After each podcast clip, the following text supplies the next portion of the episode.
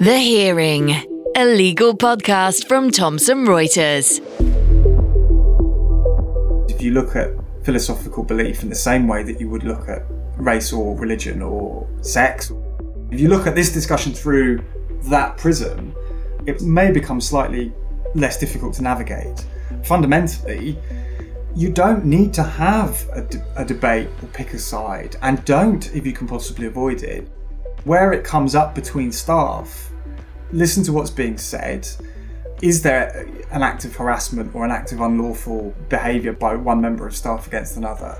And if there is, it's a disciplinary issue. Hello, listeners. Great to have your company again. It's Yasmin here, and I've got a great guest for you next. So, we're interviewing Peter Daly, and he's from Doyle Clayton. With Peter, we talked a little bit about his career, and also he's a leading employment lawyer in respect of philosophical beliefs. So, we're going to get into that. What are they? And he'll explain some of his leading cases around those issues. Now, we appreciate that these issues that we talk about in this podcast episode are pretty contentious and therefore we want to represent all perspectives and views on this subject. And we refer listeners to two episodes episode 110 featuring Ellie Krug, and also episode 79 where I interviewed Freddy McConnell. So please sit back, enjoy the episode, and we hope we find this really thought provoking. The Hearing. Peter Daly, Thank you so much for joining us as a guest on the Hearing podcast. It's great to have your company. How are you today? Very well. Pleasure to be here. Fantastic. And you're from Doyle Clayton uh, Solicitors. So, what I'd like to find out first of all, Peter, is some of you, some people may know of you because you've dealt with some very um, prominent cases recently, and we're going to get into those later. But what has your career journey been to date before you got to Doyle Clayton? Well, I, I came to law as a second career, I graduated in 2000 and I spent about three years working, three or four years working in politics as a parliamentary researcher and then a, a lobbyist effectively. Um, decided that I didn't like that career and I wanted to do something else. Didn't know what I wanted to do. Went off to Japan to teach English for a year. Uh, and then while I was there, decided to, to become a solicitor. Um, I trained and qualified into a firm which no longer exists called MLS Chase, which had a, a specialism uh, with India, so UK companies going to India and Indian companies coming to the UK.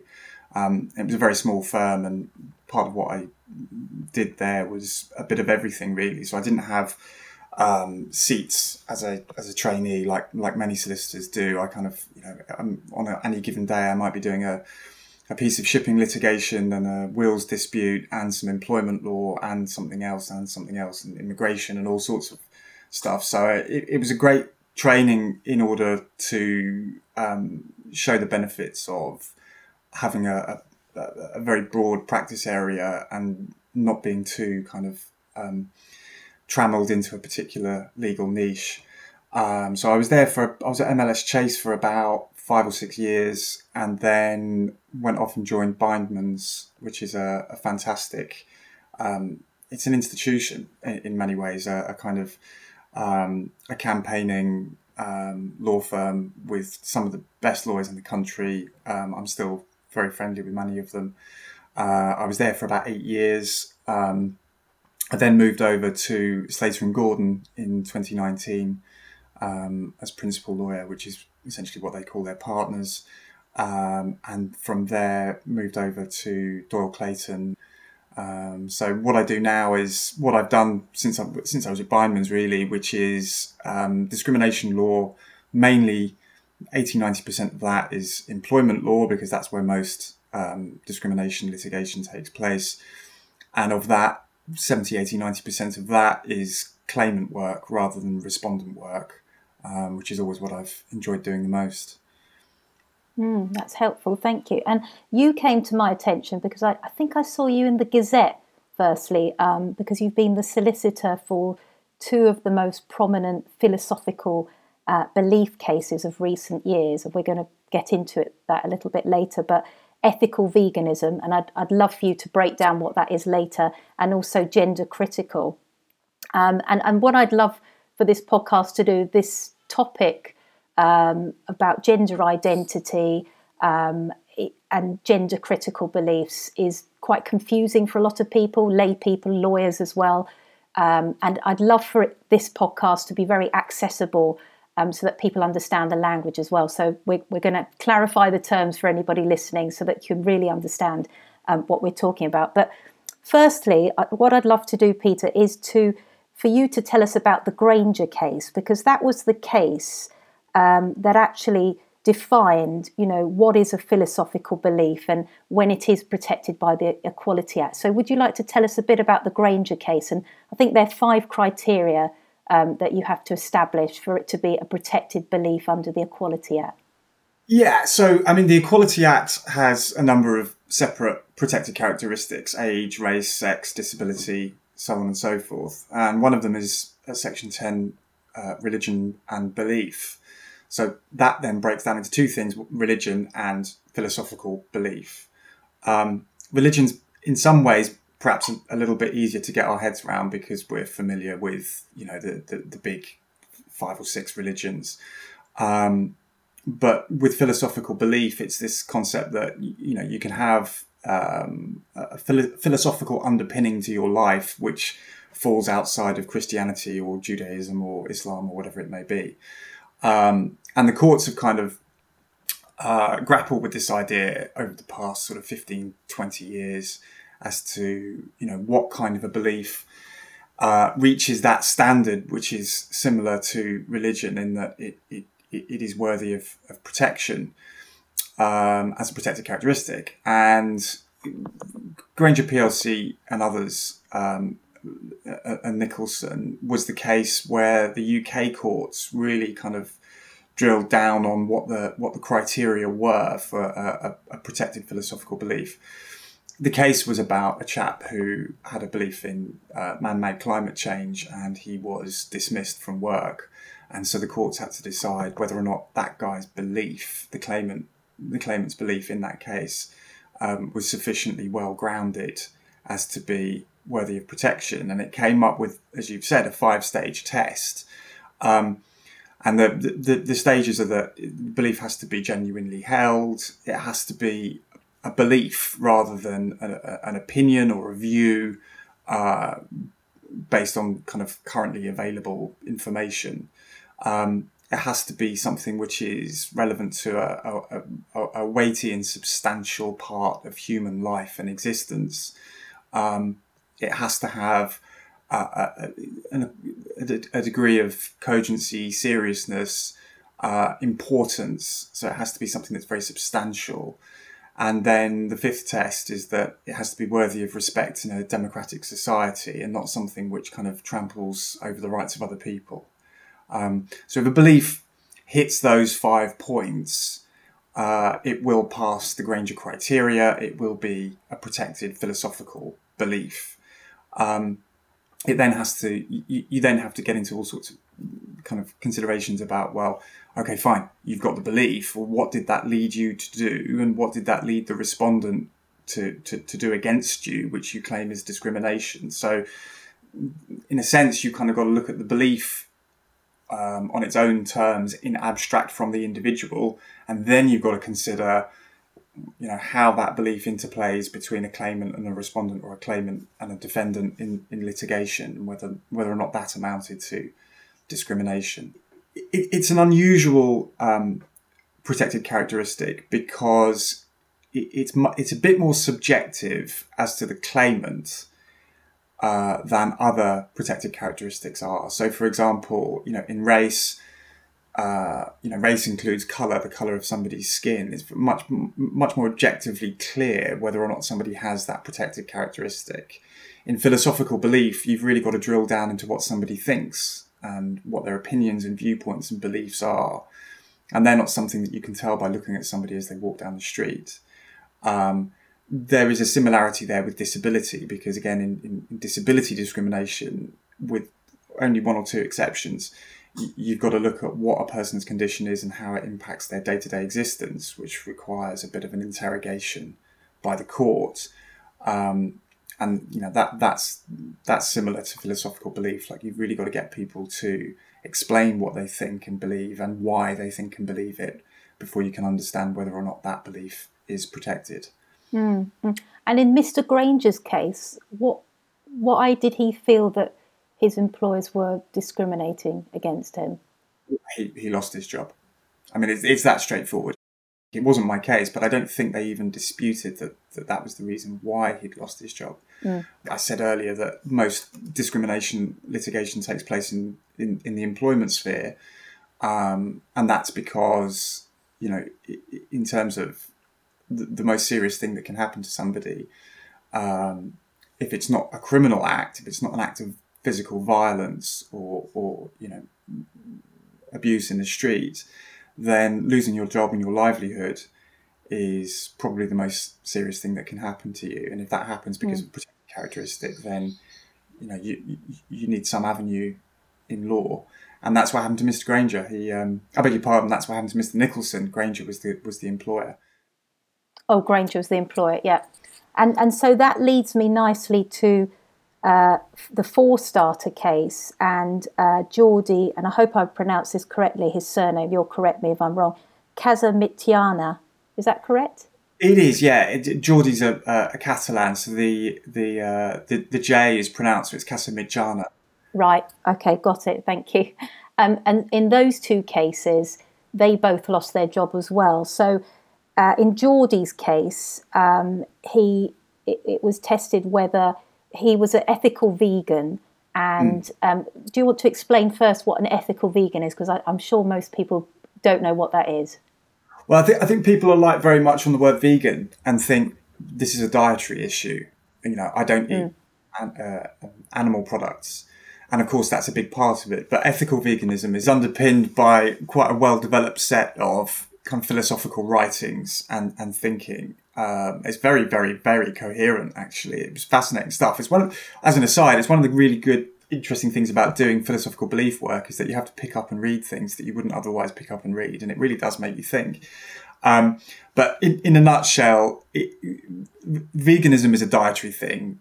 Uh, ethical veganism is very much a set of beliefs about how humans interact with the world, and you can come to it through different pathways. So you might be an ethical vegan for the animals, and you might have a, a keen interest in animal rights.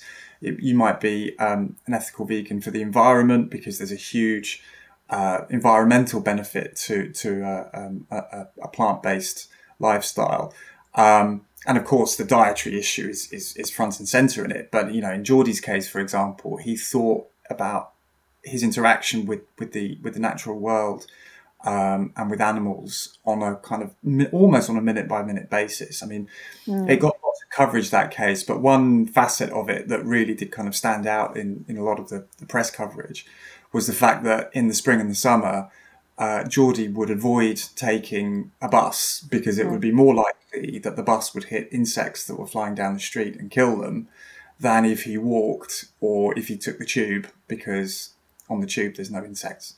Um, and so, you know, it's that degree of thought and, um, you know, self reflection which sets ethical veganism apart from pure dietary veganism. Interestingly, there was a case uh, in the same court in, in Norwich Employment Tribunal about three or four months before our case in front of the same judge um, on the question of whether or not vegetarianism was a philosophical belief.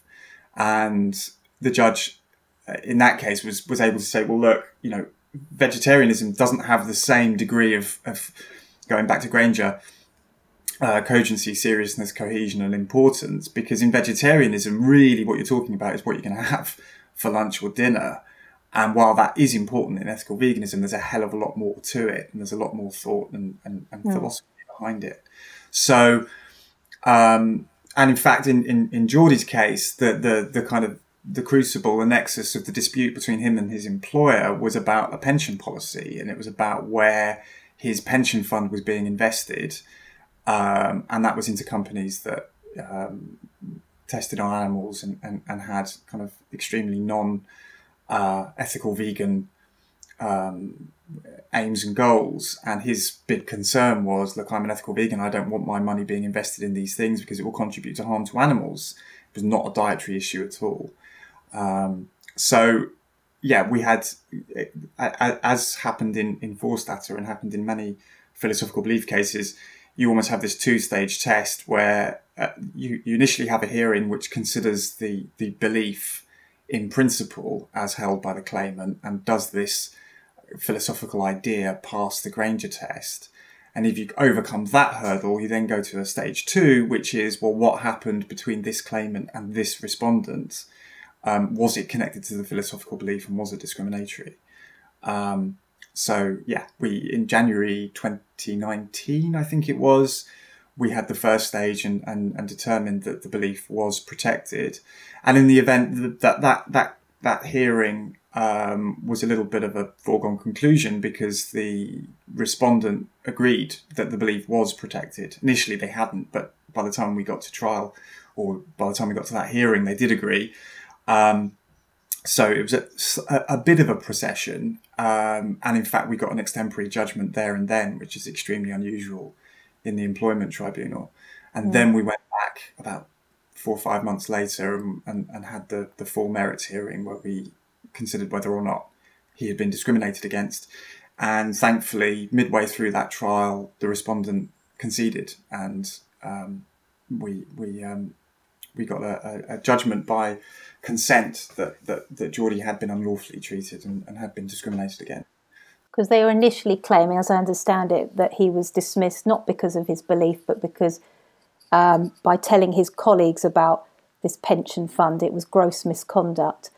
So congratulations. It's a really quite quite a, a really interesting judgment actually. And what I'd love to know, Peter, is ethical veganism. So that's a, a philosophical belief protected under the Equality Act, but you know, employers listening to this, people in HR, they probably want to know what are the real practical consequences of this case. They've got ethical vegans now, perhaps in their in their workplace. What are the consequences of that? Well, I think veganism and, and ethical veganism are, are, extremely common now. And I think, we, I mean, I've certainly got. Play, I'm not an ethical vegan myself. Um, I did give it a really good go after the case, but yeah, I just found it very. that's very honest of you. Well, I, I, I think that's always the best policy. Um, but you know, we've all got, I think, friends or family or people that we know, colleagues who are vegan or ethical vegan. It is a question of thinking, well, you know, as an employer, how does this interact? Do we have you know, shared food or shared um, uniform or equipment or anything which, you know, we could be inadvertently, pensions being a great example, um, we could be inadvertently um, forcing ethical vegans to do something which is completely at, at odds with their their deep seated and, and, protected beliefs. Um, it, it's also with, with, ethical veganism. One of the things that really came out in the case was that it's it's very often you know beneficial for a company to have uh, vegan alternatives. They're often better in many ways. You know, the, uh, the, the the pension that Jordi had, I think, in his case, was actually better performing. The ethical pension was better performing than the one they had before, and it's remarkable how often that happens. Um, but I think, in terms of you know, to zoom out slightly, and we might come back to this when we talk about Forstater. Um, with philosophical belief discrimination, there are a number of um, general approaches which go beyond the mere dietary, you know, vegan approach, uh, and think about well, how do we how do we interact with our staff and how do we treat our staff and how do we deal with um, disputes and disagreements between philosophical beliefs when they arise in the workplace, and that's a much bigger question. So let's get into that now. There's a national discussion about sex and gender um, sometimes it's termed the, tr- the transgender debate, um, and and you were, I guess, you're part of that discussion because you were the solicitor who uh, dealt with the landmark decision of Forstater. So before we get into Forstater, could you just define, clarify the language around this? When someone has a gender critical belief, what does that actually mean?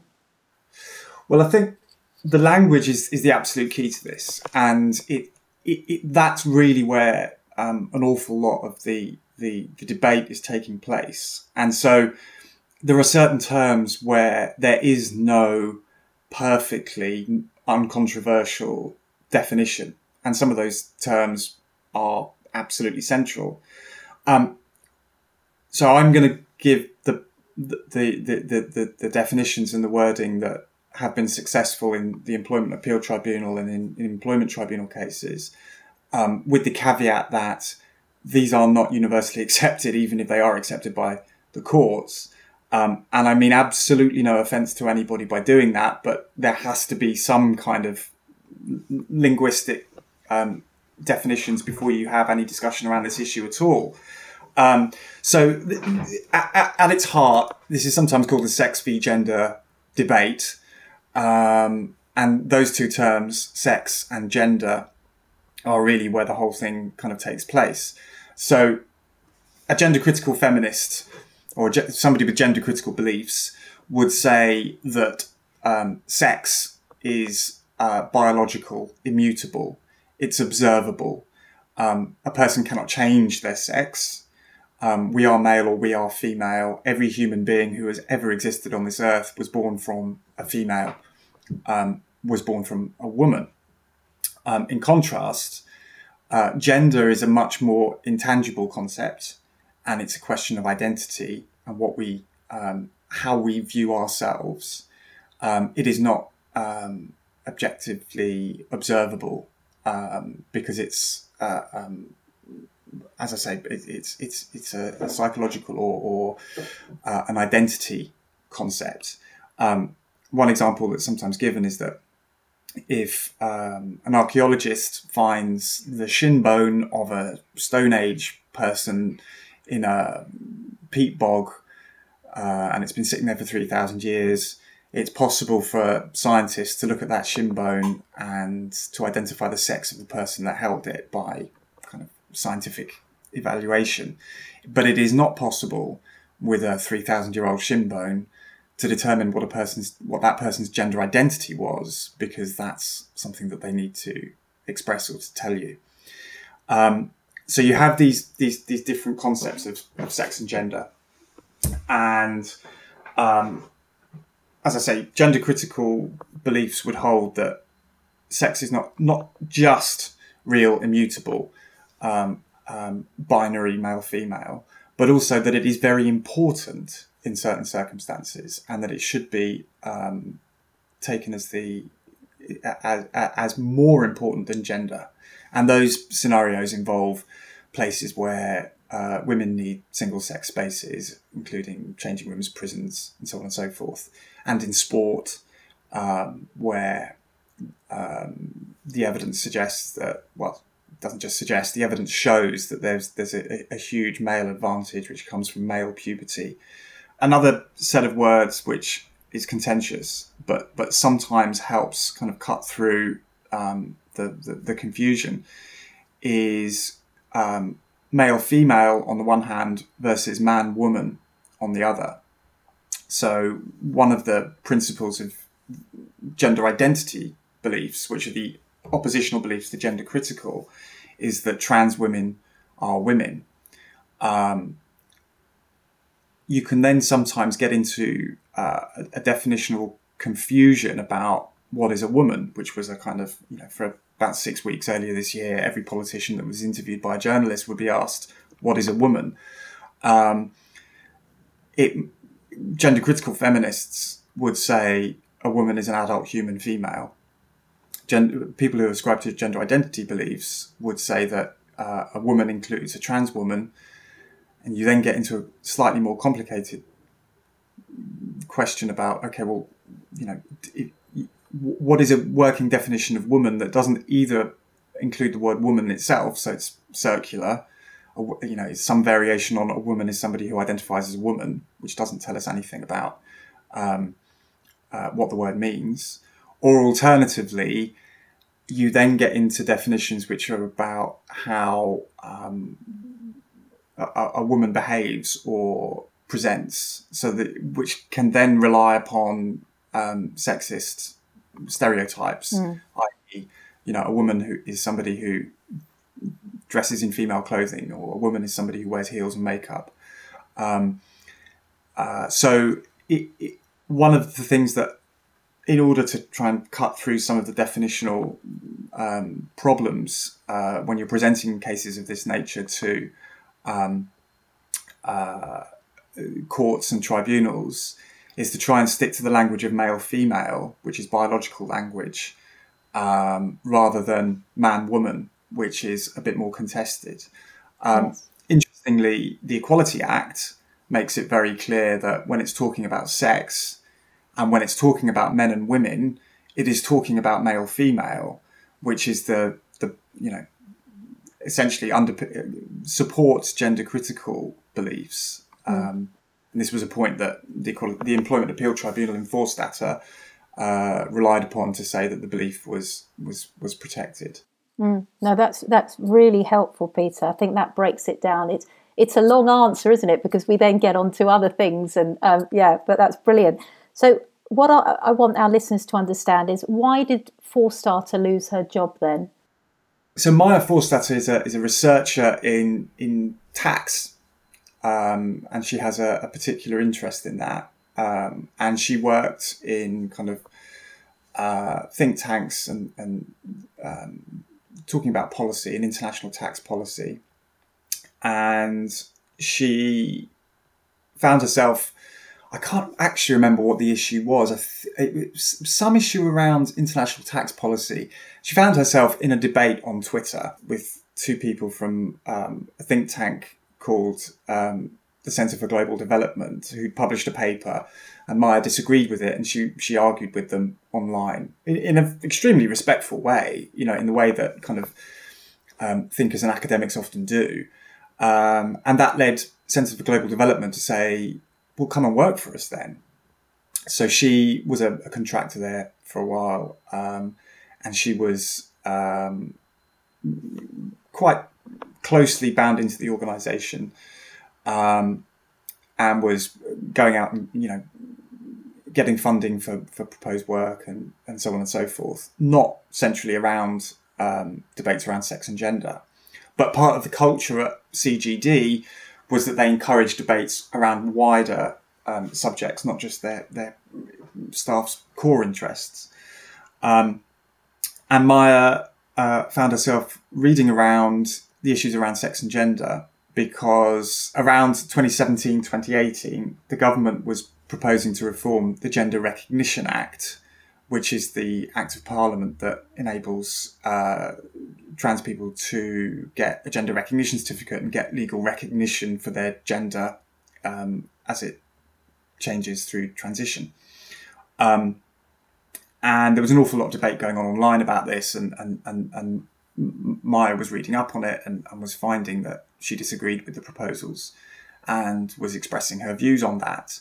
And to cut a long, quite a long story short, um, she tweeted about it in, in, in various respects. Um, and uh, on one occasion, she brought some campaign literature into the office.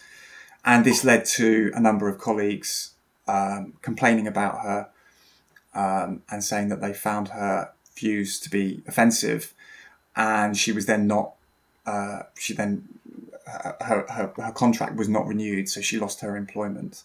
Um, that's a bit of a oversimplification. There was there was quite a lot more to it than that. She had slightly atypical employment. She wasn't a direct employee, um, but in a nutshell, that's what happened. Um, and the reason given was that she she'd been um, offensive in her views, and there was a kind of um, received wisdom within CGD that she had been transphobic. Um, so she brought a claim to say that um, I have not been offensive. I am not transphobic. Um, I simply hold gender critical beliefs. They are protected in under the Equality Act, and your decision to dismiss me as a result of those was therefore unlawful. As with Jordi and the ethical vegan case, it then split into sort of a game of two halves, if you like. Uh, the first half was whether or not the belief was protected, and the second half was if it was protected, uh, was she treated unlawfully?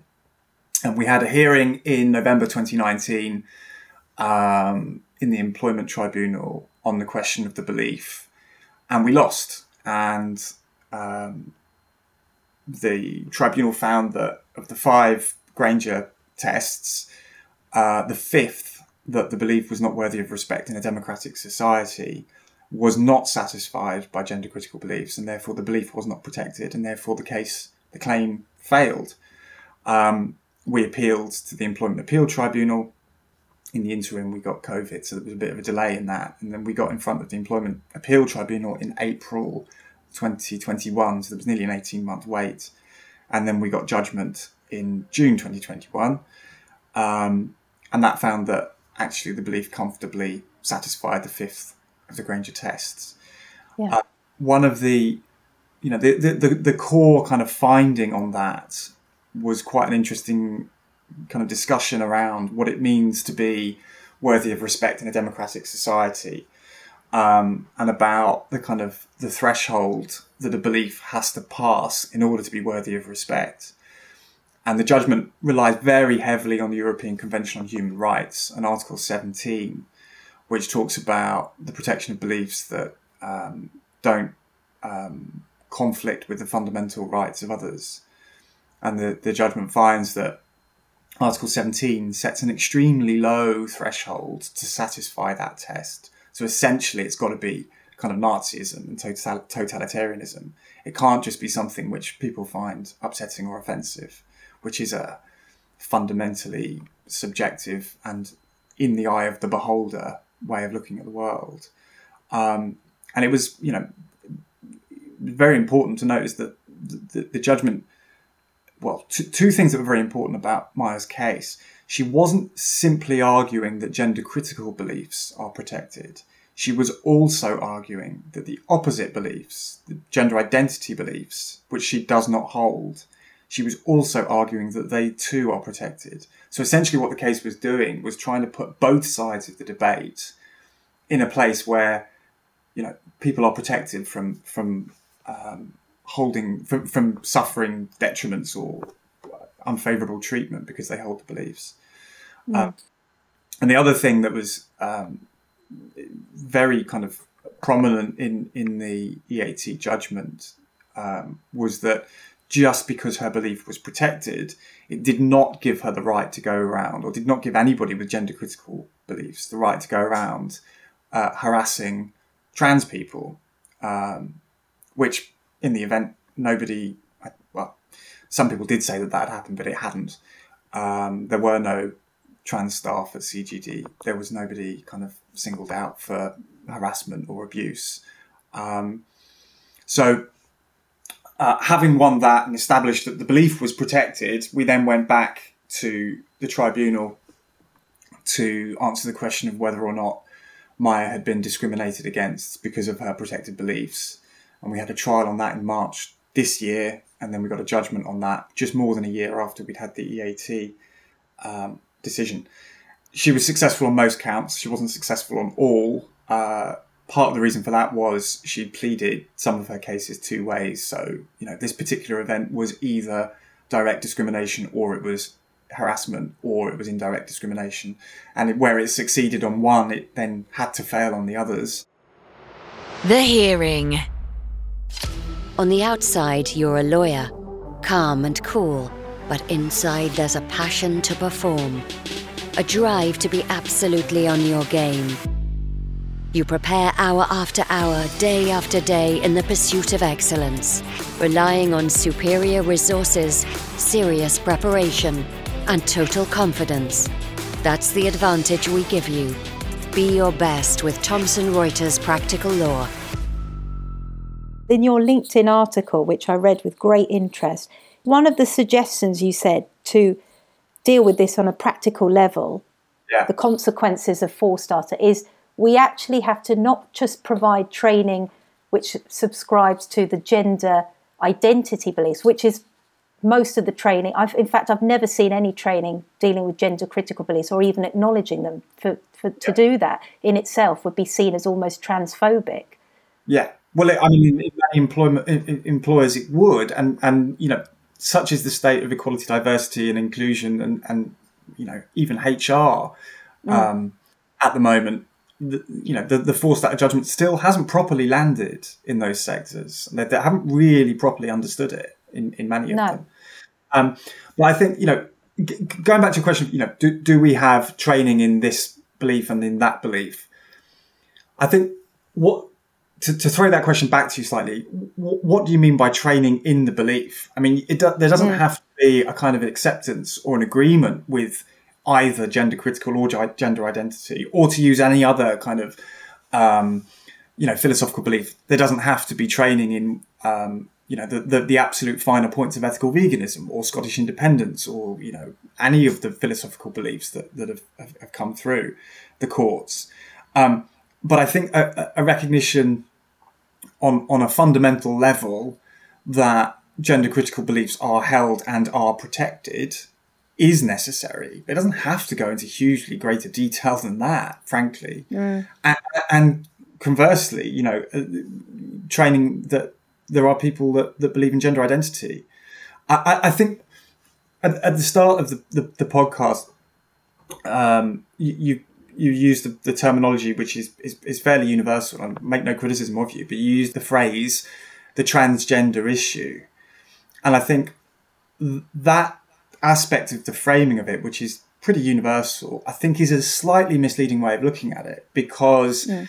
yeah. there's a there's a temptation to see this issue and this conflict because it is a conflict as being a conflict between feminists and trans people, and that's not the case. This isn't actually a conflict between two sets of people.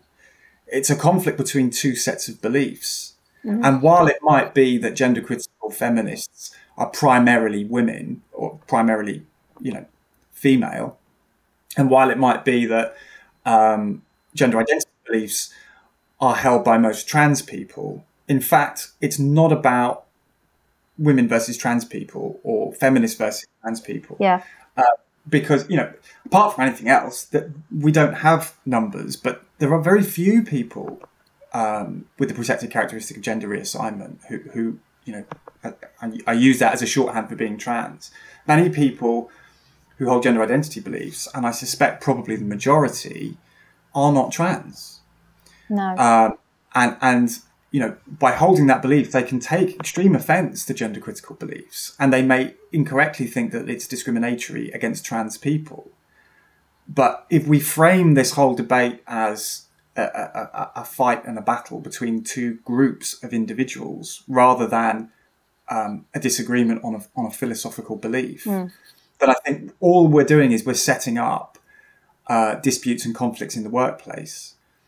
Going back to what we were talking about earlier, which is the terminology and how confusing it can be, one of the areas that gender critical people say that sex is important is in the collation of data. So mm. that when we tick a box on a form and we say you know, what is your gender or what is your sex?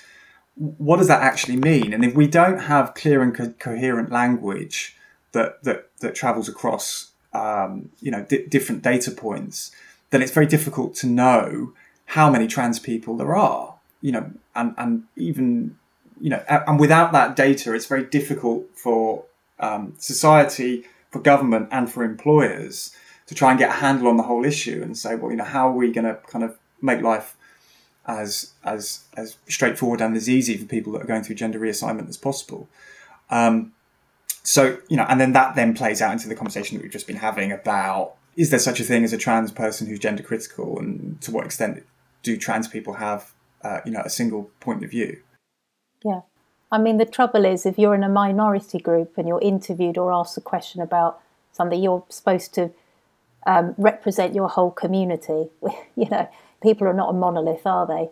Uh, they're, they're, not a monolith, and I think that that is an incredibly uh, astute point. I mean, I I, I saw a, a, a, big blow up this weekend about um, a prominent uh, radio presenter who had laid into Suella Braverman and um, Priti Patel for their immigration policies and making the point that you know their race, their their their ethnicity, made those immigration policies particularly objectionable, and and then a number of commentators, many of whom were sort of liberal left wing uh, and from a, an Asian background, pushing back on this very strongly and saying, "Hang on a minute, we are not a monolith, and mm. you can't kind of impose a, a, a, a policy perspective on us just because of the color of our skin. And hang on a minute, doesn't that sound a little bit like racism itself?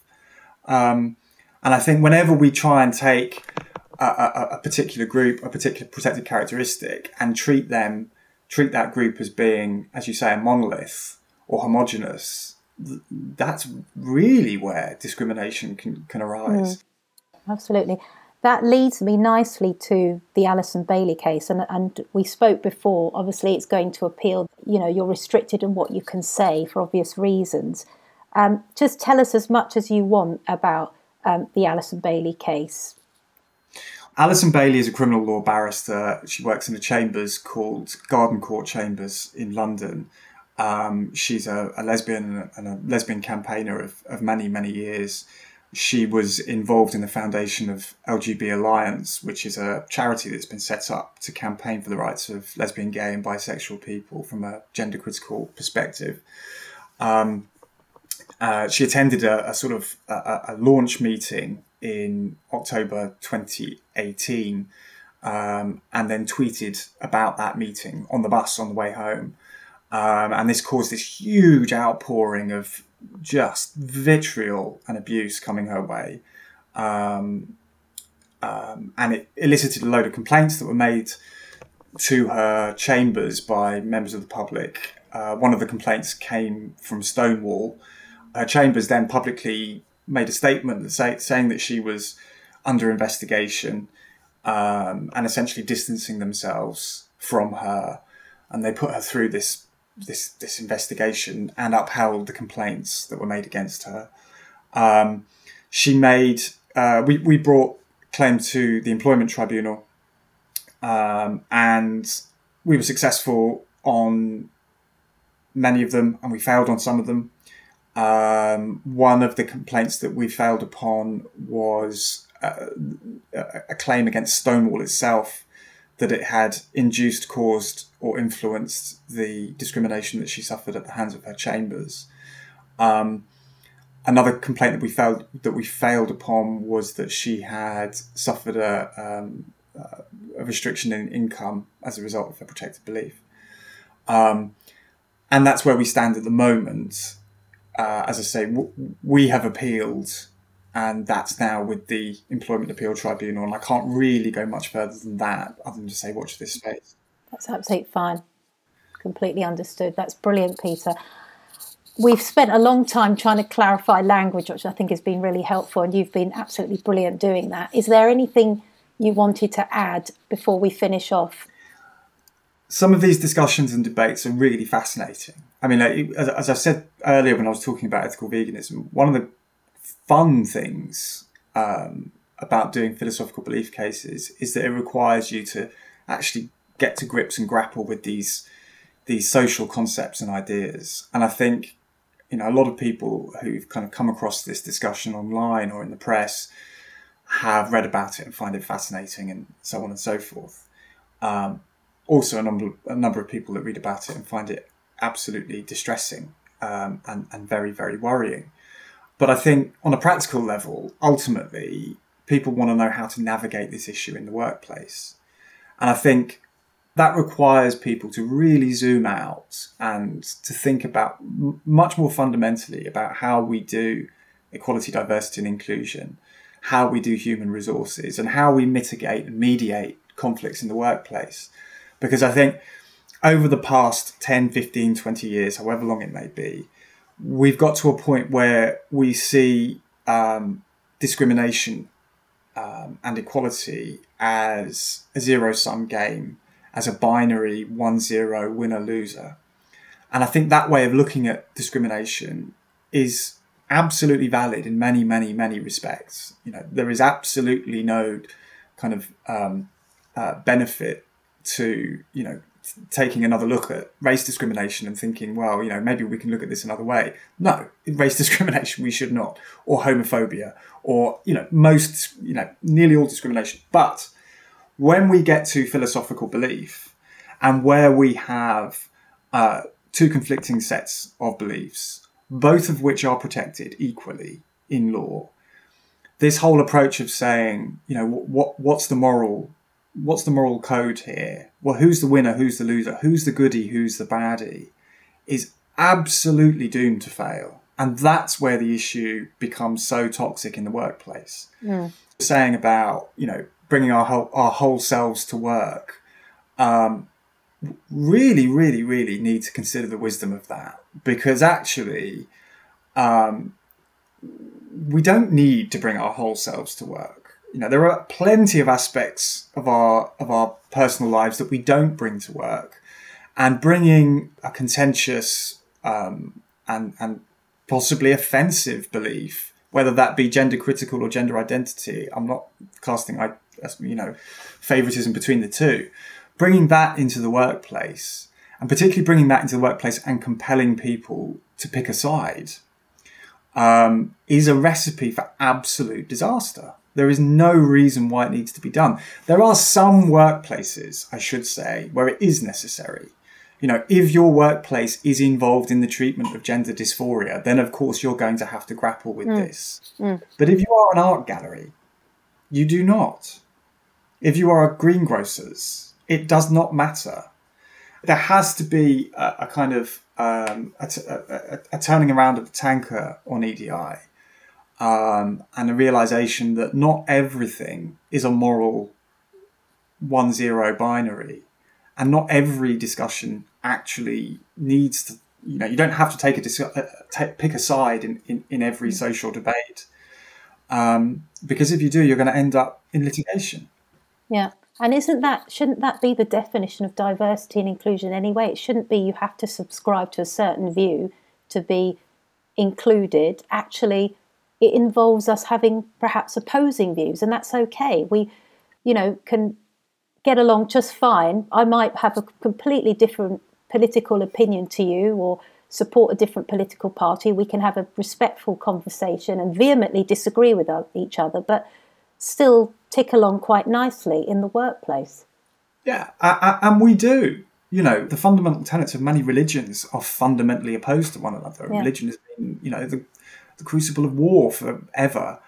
Um, and yet somehow we are able to have people with different religious beliefs in the workplace. And very, very rarely does this result in a dispute arising. And the reason for that is that employers wouldn't dream in 99.9% of situations from choosing or picking a side in a religious discussion.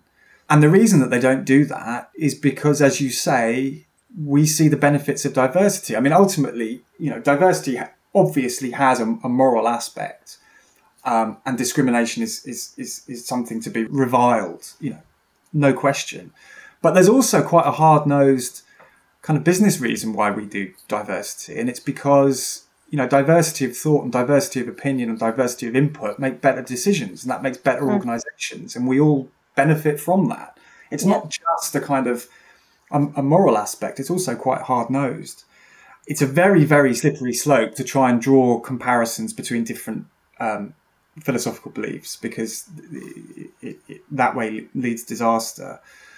But one area where I think you can draw comparisons is if you look at philosophical belief in the same way that you would look at um, race or religion or you know sex or most of them and say diversity means diversity it means having representation from different groups and classes from across these protected characteristics. Um, and if you look at this discussion through that prism then all of a sudden it may become slightly less difficult to navigate. But i mean the fundamentally you don't need to have a, de- a, debate or pick a side and don't if you can possibly avoid it. And where it comes up between staff don't pick a side. You know listen to what's being said you know is there an act of harassment or an act of unlawful kind of behavior by by one member of staff against another and if there is it's a disciplinary issue you don't yeah. need to pick a side in the under the, the fundamental underlying subject uh, and I think there's been a real temptation over the past, let's say, five years uh, for that kind of basic truism to get lost in the midst of a rush to be seen as a moral player and, and mm. To have a kind of uh, a corporate morality. But it's it is misguided. Yeah. Peter, you've been a really interesting guest. Thank you so much for clarifying some of these concepts for us. Pleasure. Thank you. The Hearing. We'd love to hear any suggestions for future guests from you or any topics you're dying for us to explore, and you can contact us at thehearing at tr.com. The Hearing, a legal podcast from Thomson Reuters. To find out more, go to tr.com forward slash the hearing or subscribe via iTunes, Spotify, or wherever you get your podcasts.